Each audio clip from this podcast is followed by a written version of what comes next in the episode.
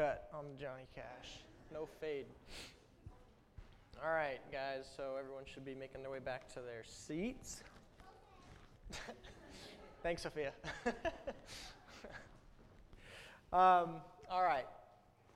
So we're back one last time on the topic of discipline.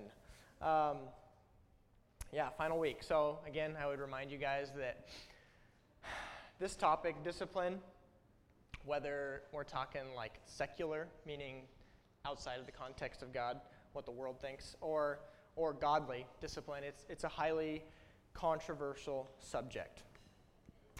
Biblical discipline is, is, is controversial even amongst people who claim Christ.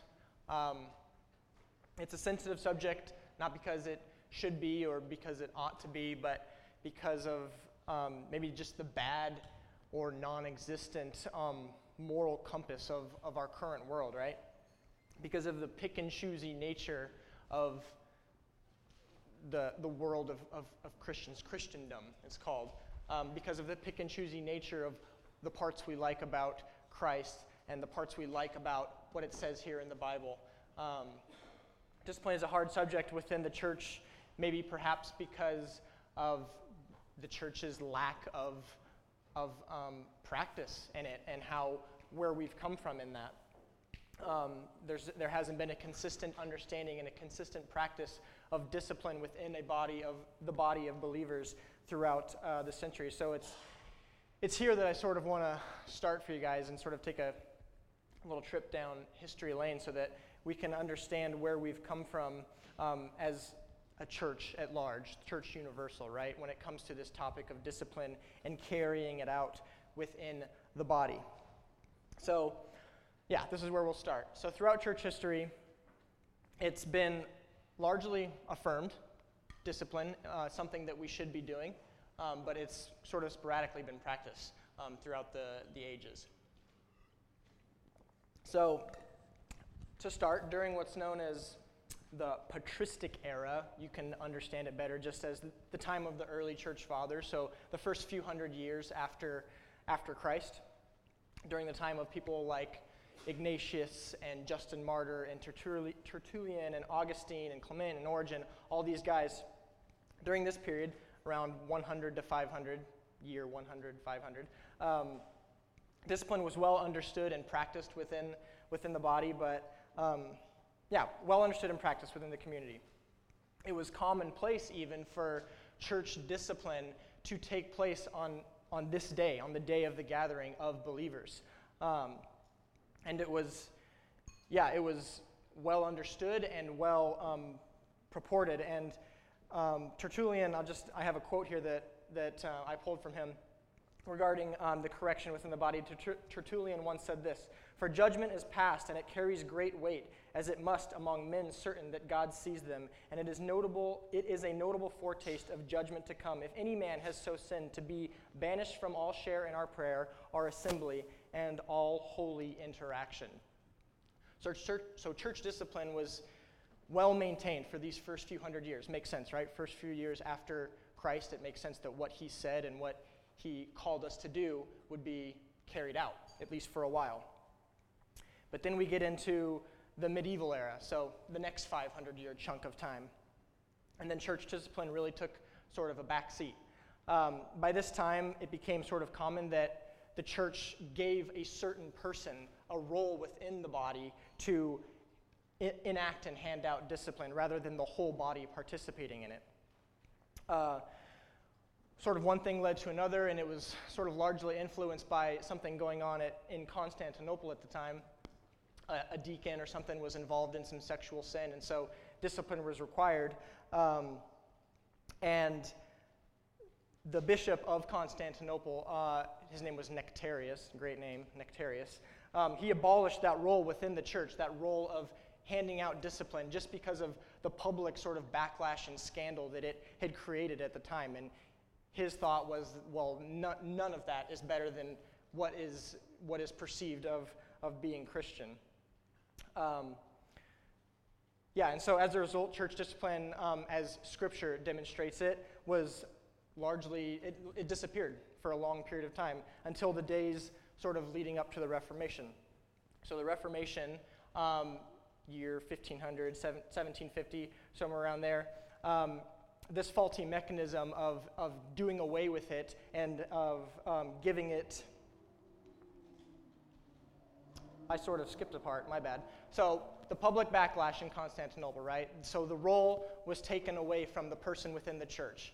Um, as a result of that, there became a mechanism for what we see in the Roman Catholic Church today, right? The private confession and forgiveness and, and that sort of thing. And so, yeah, discipline as a body was disappeared as it, as it should have. And now we have this weird sort of private, secret um, discipline and confession of sin and, and all these things. So, this faulty mechanism, sorry, this faulty mechanism ultimately led to um, what Martin Luther had a real beef with when it came to the Reformation. So he criticized, in particular, um, if you can recall from when we did Chad, at least half of you, right, that were here, um, church history, um, he had an issue with how indulgences were handled by the church, right? Uh, and as a substitute, really, for true repentance and contrition of, of sin. So discipline was taken away, publicly and now it's done privately. And so this new mechanism that was created doesn't um, reach the heart, doesn't reach true repentance and true uh, contrition for the believing person that's struggling with any sort of sin. Um, and so he sought to bring it back to a more biblical understanding of ecclesial discipline. So, ecclesia, the church, the gathering of believers that, that practice and um, the outworking of discipline as it should be. And then you have people like John Calvin and the Anabaptists who sort of would reaffirm these same things that Martin Luther was saying as far as back to what Scripture says um, in regards to discipline. And so again, it took hold. It took hold for a little while. But then we have the modern era that's, that was brought forward the Enlightenment. The Enlightenment and um, the Enlightenment period and just the convictions um, of that. Uh, and sort of the enthusiasm for individualism, right? This plus just sort of the lax or, or blase attitude toward um, church membership, I guess, and the lack of significance placed on relationship, so that, again, undercut and did away with the need and the calling for church discipline within the body. And so it's important for us to understand just sort of this rough history of where we've come within the church as, far as this topic of, of discipline uh, goes. It's important to understand just the rise and fall nature and, yeah, throughout the years. And think about it like um, a memorial we set up, right? We, we set up memorials of, of bad things, even, so that we don't go back to them, right? So it's important to understand the history of discipline so that we don't repeat the error of, of our ways, of the church's ways throughout time. And so it's important to, yeah, just, just refresh ourselves on that. Um, yeah, so how does Scripture now reflect to discipline within the body? What examples are we given? I've sort of been foreshadowing this the last couple weeks, right? Of some areas in Scripture that we'll go over regarding church discipline. Does Christ speak to the action and responsibility of communal discipline um, in his church? Um, and was it practiced in the early church? Well, we know it was based on just the rough history that we just went over. Um, but yeah, yes, to all those things. Yes, it was preached by Christ and commanded by Christ. Yes, it was it, the torch was carried after Christ left. Um, and so those are some of the things we'll go over today. Discipline, uh, correction, and teaching is a totally consistent um, message, um, and it's a totally consistent thing when understanding the basic purposes of the church, the church's responsibility. So if we sort of dumb down the church's responsibility in two, two basic ideas, right? We have evangelism, and then we have training. Evangelism, making disciples, right? The Great Commission. Evangelism, evangelism ministers to the people that are outside of the church to bring them to Christ and conforming their, their image and character to Him. And dis- discipline then takes hold after they've been brought in, right? They're grounded in Scripture, right? And that's sort of our mission here at Aletheia. Preach, preach to the ground, preach to the ground, right? Those are the three things. Speak to the ground. Yeah, same difference. Speak to the ground. Discipline is grounding, okay? Um, and the word is always the measurement for that. So um, before we go on, I sort of want to share with you guys some foundation, a basis for understanding when it is called for, when it is needed uh, within the body. Just understanding that basis. Um, scripture calls out just a multitude of reasons. We went over some of them in the first week, right? We just sort of rattled off all these different areas in Scripture that say, yes, it's something that God loves and God wants as part of His church. And um, yeah, I gave you a few of those examples. Um, and I've been saying all, all month, I've been beating the drum about how it's never based on or, or um, produced out of feelings or, or emotions or likes and dislikes, but Scripture is always the guide and measurement for, for living and for discipline. So, what does Scripture say? Generally speaking, Scripture says that discipline is needed whenever um, disorderly conduct or disruption in the body occurs, anything that negatively impacts the unity of the body um, calls for discipline. It's anything that is outside the prescribed um, commands and, and witness of who Christ was and what he um, called us to. And it's needed when there's anything that goes against just the revealed character of God, again, through Christ or through his word.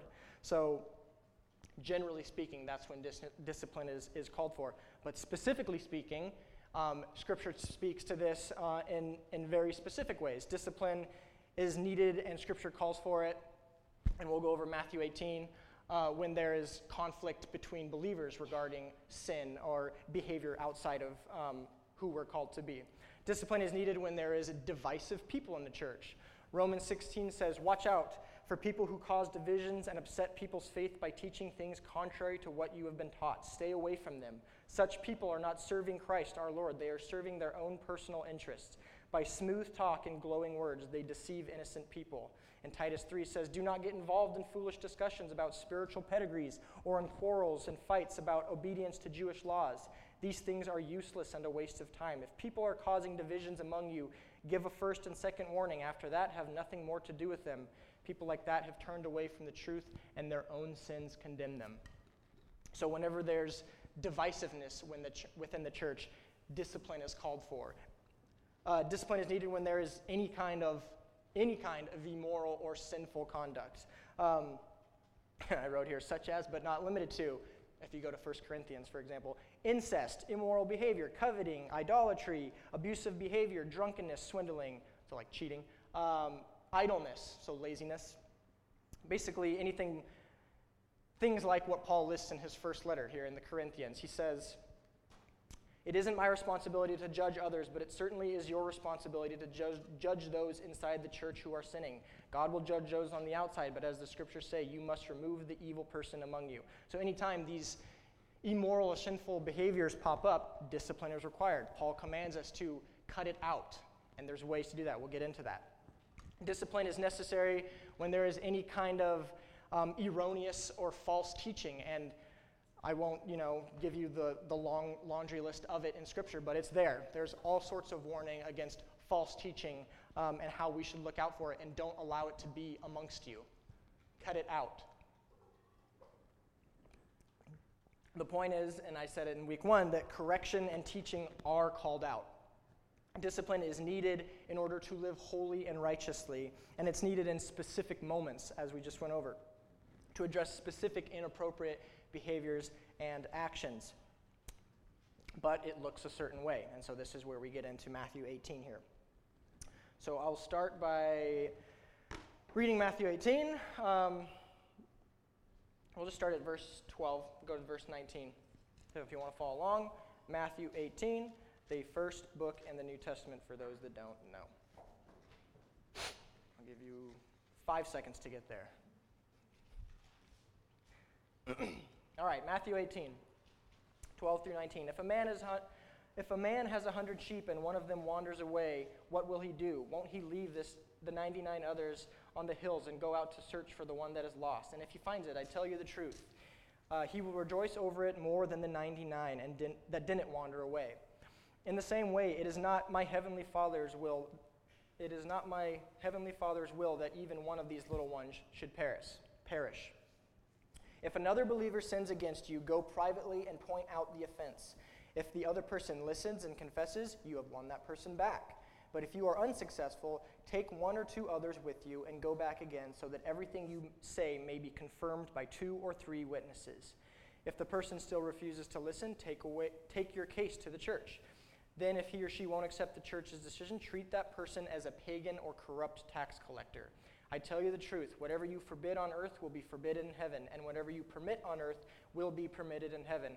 I also tell you this if two of you agree here on earth concerning anything you ask, my Father in heaven will do it for you. For where two or three gather together as my followers, I am there among them.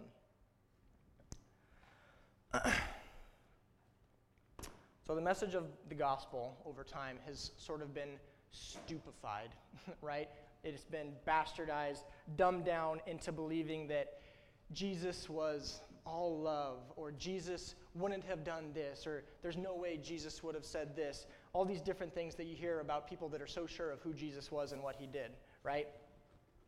But the call in the gospel is to repent and follow Christ, and that is supposed to look a certain way. Christ says himself, after listing off the people that are closest to us, our family members, he says, Count the cost of following me. It comes at a cost, and you should be prepared for that. Come do the death march with me, he says. We are called to turn from sin and live righteously. And this requires an accountable discipline, accountable, right? Investment. Those are the words we've been going over all year. It requires an accountable discipline within the church. And the church should be providing it. That's the mechanism that was set up. That's the system God gave us. And Christ commanded us to in order to operate and be successful in living righteously, living sin free lives. We ended last week on Hebrews 12, 14, 15. That's roughly where we ended. It says this, I'll repeat it again. Work at living in peace with everyone and work at living a holy life, for those who are not holy will not see the Lord. Look after each other so that none of you fails to receive the grace of God. Watch out that no poisonous root of bitterness grows up to trouble you, corrupting many. So Hebrews says clearly, and it should be taken seriously, um, that if we fail at this, if we fail at this calling for discipline within the body for the purposes of remaining holy and remaining righteous in the way that we live, if we fail at this, then we're at risk of ever seeing God. The author of Hebrews says this. And when you think about it, I mean, that's, that's heavy and that's really serious. That's not something that I personally would want for you guys in, in lacking discipline so that the risk is there for ever seeing God. That's not something I would expect personally back in return. That's not something I would want for my son, and that's not something I would want for your sons and daughters and future kids. It's a serious matter, church discipline, and it's, it's a calling and it's a command that we're given to help us in our relationship with God and keep it right and keep it pure um, and keep it to where it should be. We should be striving, living in a constant repentance um, for the purposes of holiness. And if we're not pursuing that, then I don't know how we can honestly call ourselves um, disciples, disciplined followers of Christ. Um, so it's really, really important, and I don't really know how else to stress that enough. It's really important for you guys to um, own it as something that's beautiful rather than something that is uncomfortable and I don't like those conversations and that person, they don't know me or whatever, these things. This is a beautiful thing that we're given. And so when we have these conversations and interactions with people who are clarifying where we're coming from, how we're acting, what we're doing, it's, it's to keep us pure before God. It's for the benefit of our relationship. And we all have a part in that.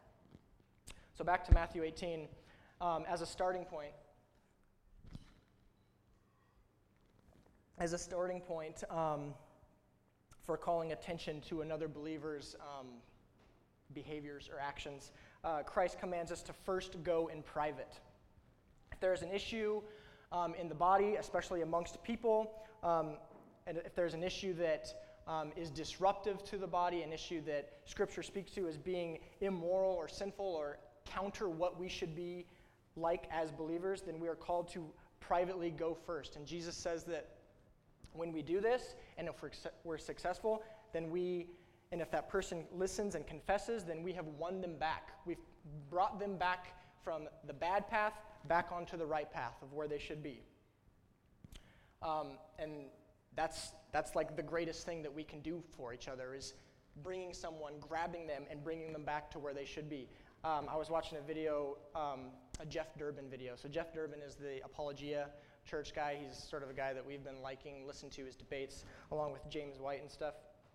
But Jeff Durbin um, sort of suggested in a really funny way um, that you can expect this, right? You can expect this um, amongst yourselves, amongst ourselves as a body, right? Jesus saves a bunch of sinful people and then tells them to hang out together. And so, what happens when a bunch of sinful people are saved and are told to start hanging out together? Well, despite being saved from their sin, they still struggle with it, right? Um, and there's plenty of opportunities for it, especially here at this church, right? We're not a we're not a Sunday church and we'll come back next Sunday and Sunday and Sunday. We're a Sunday church, a Monday church, a Tuesday church. There's things going on all the time. Um, cadre, uh, Bible studies, at least once a week, sometimes twice a week. Midnight Oil, Man Night Monthly, Fire firewalkers, all these different things. Um, outsiders, all these different opportunities for us to be struggling in that, right? The opportunities are all there. But despite all of these things, despite the failings here and there, the, the differences in personality, the, the differences in struggles in communicating with one another and reflecting who we should be in all these different aspects of our life, the likes and dislikes, the clashes of personality, I think I already said that. Um, we're supposed to confront these things when they are counter. He makes it clear when they are counter what Christ um, demonstrated what Scripture says, when they are opposite of how we should be living, we're supposed to confront these things amongst each other. And we're supposed to start first privately, go to them privately. And if we are successful, and if they listen, and if they um, acknowledge the fact that how they were acting, how they were communicating, any number of things was counter what we should be doing, how we should be, then if we win them back and they listen, then he says just that. We've won them back some previous context before we move on in Matthew 18 um, for where we are. Um, most of you might recognize Matthew, I don't know if most of you will, Matthew 5 as the place where Christ says, um, Do not think that I have come to abolish the law, but to fulfill it. Um, the Greek language that's used in this, in this passage of Scripture in, in Matthew 5 is, um, is me nomasete. That's the Greek for it. And it, me nomasete doesn't just mean, it's not Christ sort of just saying, oh, you know, don't, don't worry about it, you know, I, I've, I've come not to abolish it. It's not, it's not lax, right? It's stern. It's very clear. Christ is saying, do not even begin to think that I have come to abolish my Father's law, but to fulfill it. Do not even begin. Don't let it enter your minds, is what he's saying. Me nomasete, that I have come to abolish God's law, but to fulfill it.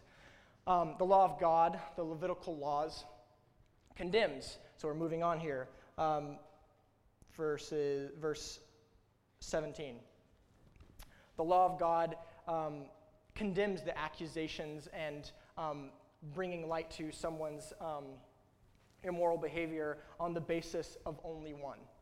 Uh, Jesus appeals to a standard in God's judicial law, to his civil code rather than like his ceremonial law or his um, moral law, but his civil code. He quotes Deuteronomy chapter 19, and put a pin in that because we'll revisit it later.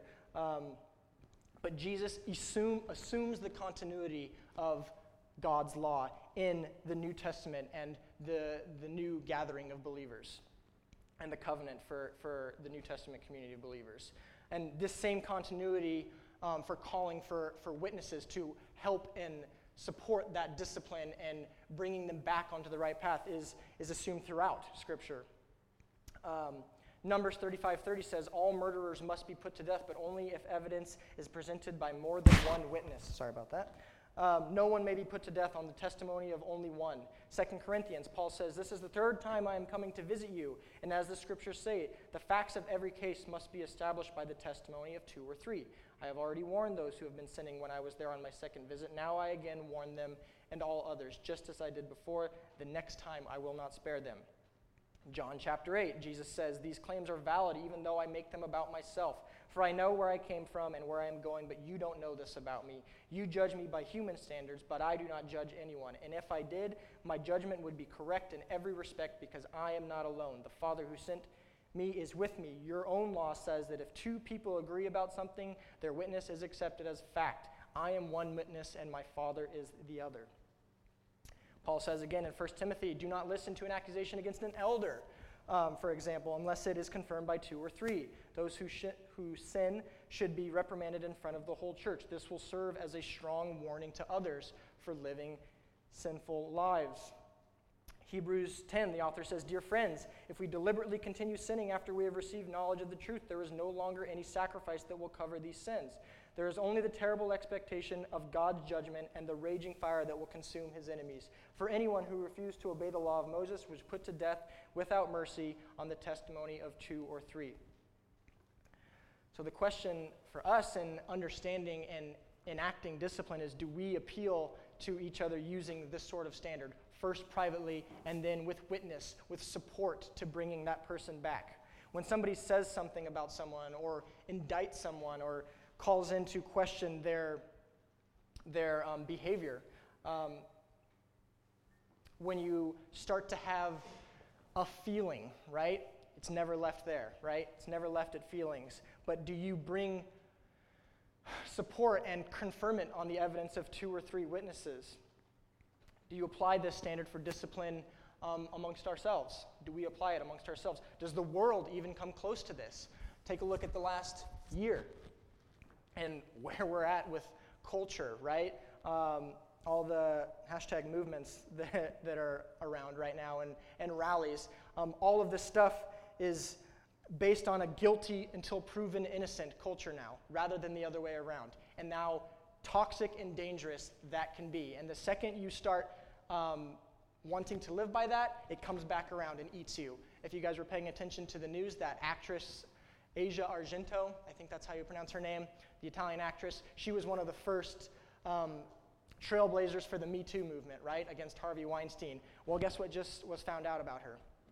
That she had an inappropriate relationship with a young kid and she imposed herself on him. And so the same thing that she was wanting to, you know, condemn people with, that same sort of attitude, came back full circle and it got her. So be careful with that. Um, guilty until proven innocent culture, basic human rights right, are slowly withering away because of a lack of understanding of the godly worldview and the godly discipline that we're called to. People's lives and reputations being utterly destroyed based on circumstantial or no evidence and, and hearsay. Uh, all you have to do nowadays, right, is go to a news outlet, give a name, make an accusation, done that person's reputation is tattered. They're destroyed. Their careers are destroyed. Their personal lives are destroyed because of um, where, we, where we are as a culture without God and accepting just anything as 100% truth, right? And 100% fact. But God sought to prevent that in his judicial law. He sought to protect against, protect against it uh, in how he set things up for the Jews. Consequences were given and feared for false accusations, and that's where we get the evidence of two or three from. So going back to Deuteronomy, Deuteronomy 19, and I'll read it for you this time. It says, You must not convict anyone of a crime on the testimony of only one. The facts of the case must be established by the testimony of two or three. If a malicious witness comes forward and accuses someone of a crime, then both the accuser and accused must appear before the Lord by coming to the priest and judges, excuse me, in office at the time. The judge must investigate the case thoroughly. If the accuser has brought false charges against his fellow Israelites, you must impose on the accuser the same sentence he intended for the other person. In this way, you will purge such evil from among you. Even back then, discipline was done diligently and slowly, right? The judges, it says, thought diligently on these things. Patience and deep thought were involved when it came to um, handling discipline within the body and keeping people um, right and pure. Think about how this would correct and preserve our society nowadays um, and how the justice system would be um, nowadays if we still live by this sort of standard and fear for um, just throwing anything out there on the basis of, of nothing really, a feeling. Um, If people recognized God's law was right and just, then um, maybe they would think twice about it. But in this process, in this first few uh, passages here in Matthew 18, starting at verse 15, Jesus is saying this about discipline, and it's certainly implied that discipline is slow. It's slow, it's patient, and it's wise, and it's prayerful. It's not quick and with emotion and from your gut, you know? It's slow. And secondly, it's about winning your brother or sister back to God, pulling them back to the path where they should be.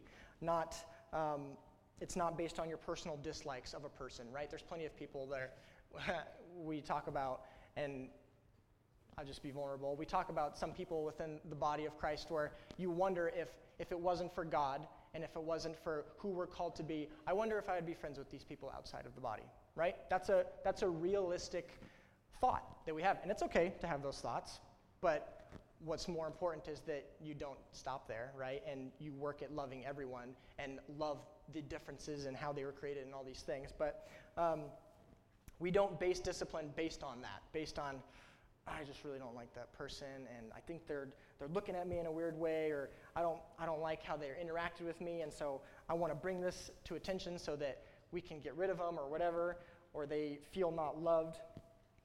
A post requisite, if you will, so if a, yeah, a post requisite, so something that is called for after discipline, um, is that within the body is, is love and compassion and, and reconciliation and grace and forgiveness. Winning them back to God is the purpose for discipline, not getting rid of them. Okay? However, Scripture says that there are circumstances that require serious and severe consequences in how we are handling discipline within the community. Especially if the person on the receiving end of this correction, this teaching, this following, um, refuses to listen. Um, Christ says if they have refused to listen to you privately, if they refuse to listen to you with witness, and if they refuse to listen to the church in calling them out in this whatever sort of sinful behavior or action they're doing, then Christ says to treat that person as a pagan or a tax collector. Gentiles, pagans, were seen as people that didn't know God, right? They either didn't know God or they ch- chose not to know God. They suppressed the truth. Likewise, tax collectors were seen as people who were corrupt, of little moral, um, what do you call that? Substance, little moral substance.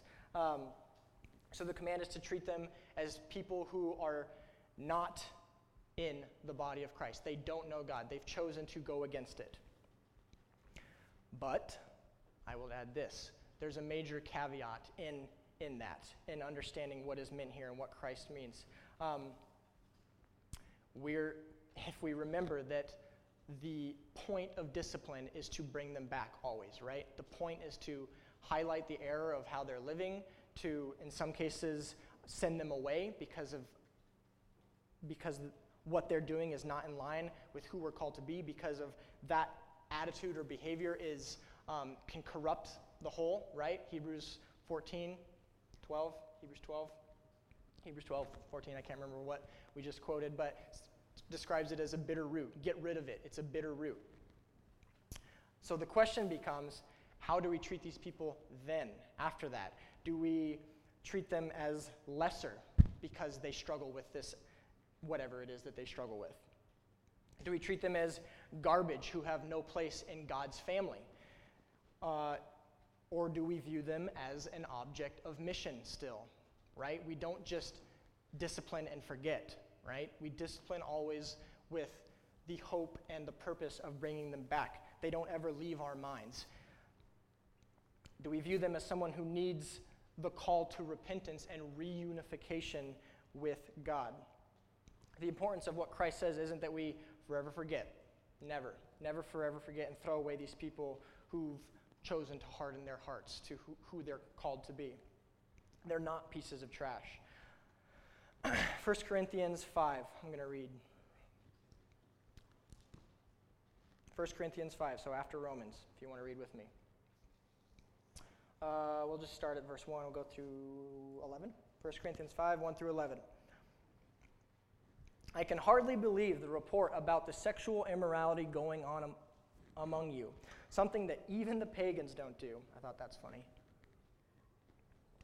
Sin so bad, even the pagans don't do it. It's a funny note to me. Um, I am told that a man in your church is living in sin with his stepmother. You are so proud of yourselves, but you should be mourning and sorrow and shame, and you should remove this man from your fellowship. Even though I am not with you in person, I am with you in spirit. And as though I were there, I have already passed judgment on this man in the name of the Lord Jesus. You must call a meeting of the church. I will be present with you in spirit, and so will the power of our Lord Jesus. Then you must throw this man out and hand him over to Satan so that his sinful nature excuse me, will be destroyed, and he himself will be saved on the day the Lord returns. Your boasting about this is terrible.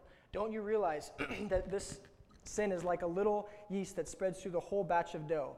Get rid of the old yeast by removing this wicked person from among you. Then you will be like a fresh batch of dough made without yeast, which is what you really are. Christ, our Passover lamb, has been sacrificed for us, so let us celebrate the festival not with the old bread of wickedness and evil, but with the new bread of sincerity and truth. When I wrote to you before, I told you not to associate with people who indulge in sexual sin. But I wasn't talking about the unbelievers who indulge in sexual, sexual sin, or are greedy, or who cheat people, or worship idols. You would have to leave this world to avoid people like that. I meant that you are not to associate with anyone who claims to be a believer, yet indulges in sexual sin, or is greedy, or worships idols, or is abusive, or drunkard, or cheats people. Don't even eat with such people. So we see here, even after Christ, even after the death and resurrection and ascension of Christ, Paul maintaining the same standard for church discipline within the body for the purposes of keeping the body pure. We talked about that last week. Paul commands the community in Corinth to cut it out cut it out from cut out the evil from among you. he uses the metaphor of the yeast running through the dough, the dough and spoiling the whole batch.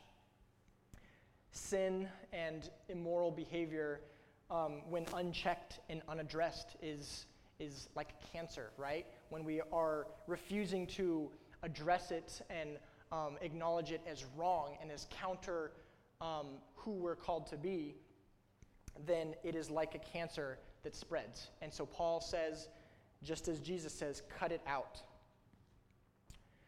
But again, to reaffirm it, what I appreciate about this example, um, specifically here in, with the church in Corinth, is the follow through. The follow through is never just cut out, leave behind, forget them. You know, the follow through is always rooted in hope. And Paul makes sure makes sure to address it. 2 Corinthians chapter 2. I am not overstating it when I say that the man who caused all the trouble hurt all of you more than he hurt me. So we're talking about the same person here. The man who caused all the trouble hurt all of you more than he hurt me. Most of you opposed him, and, he, and that was punishment enough. Now, however, it is time to forgive and comfort him, otherwise, he may be overcome by discouragement. So I urge you now to reaffirm your love for him.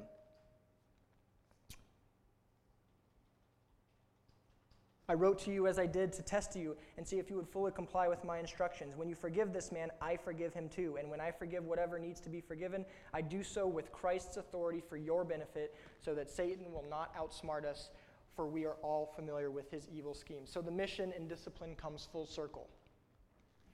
Um, the right full circle, rather.